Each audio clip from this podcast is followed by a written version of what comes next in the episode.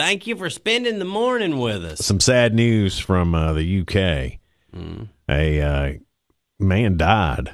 Uh, got attacked by a herd of cows. Oh no. He was walking with his wife. He's 82. He got pronounced dead there on the scene. Uh, and his wife, she's 78. She was uh, pretty beaten up by the cows as well.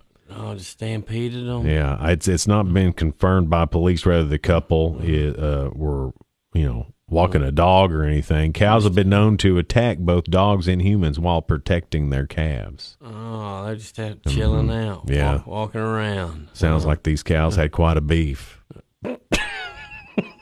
Beef. This is one of the saddest cow stories I have ever heard. oh, jeez. I, I I mean I could keep milking this story, Ah, but I'll just move on.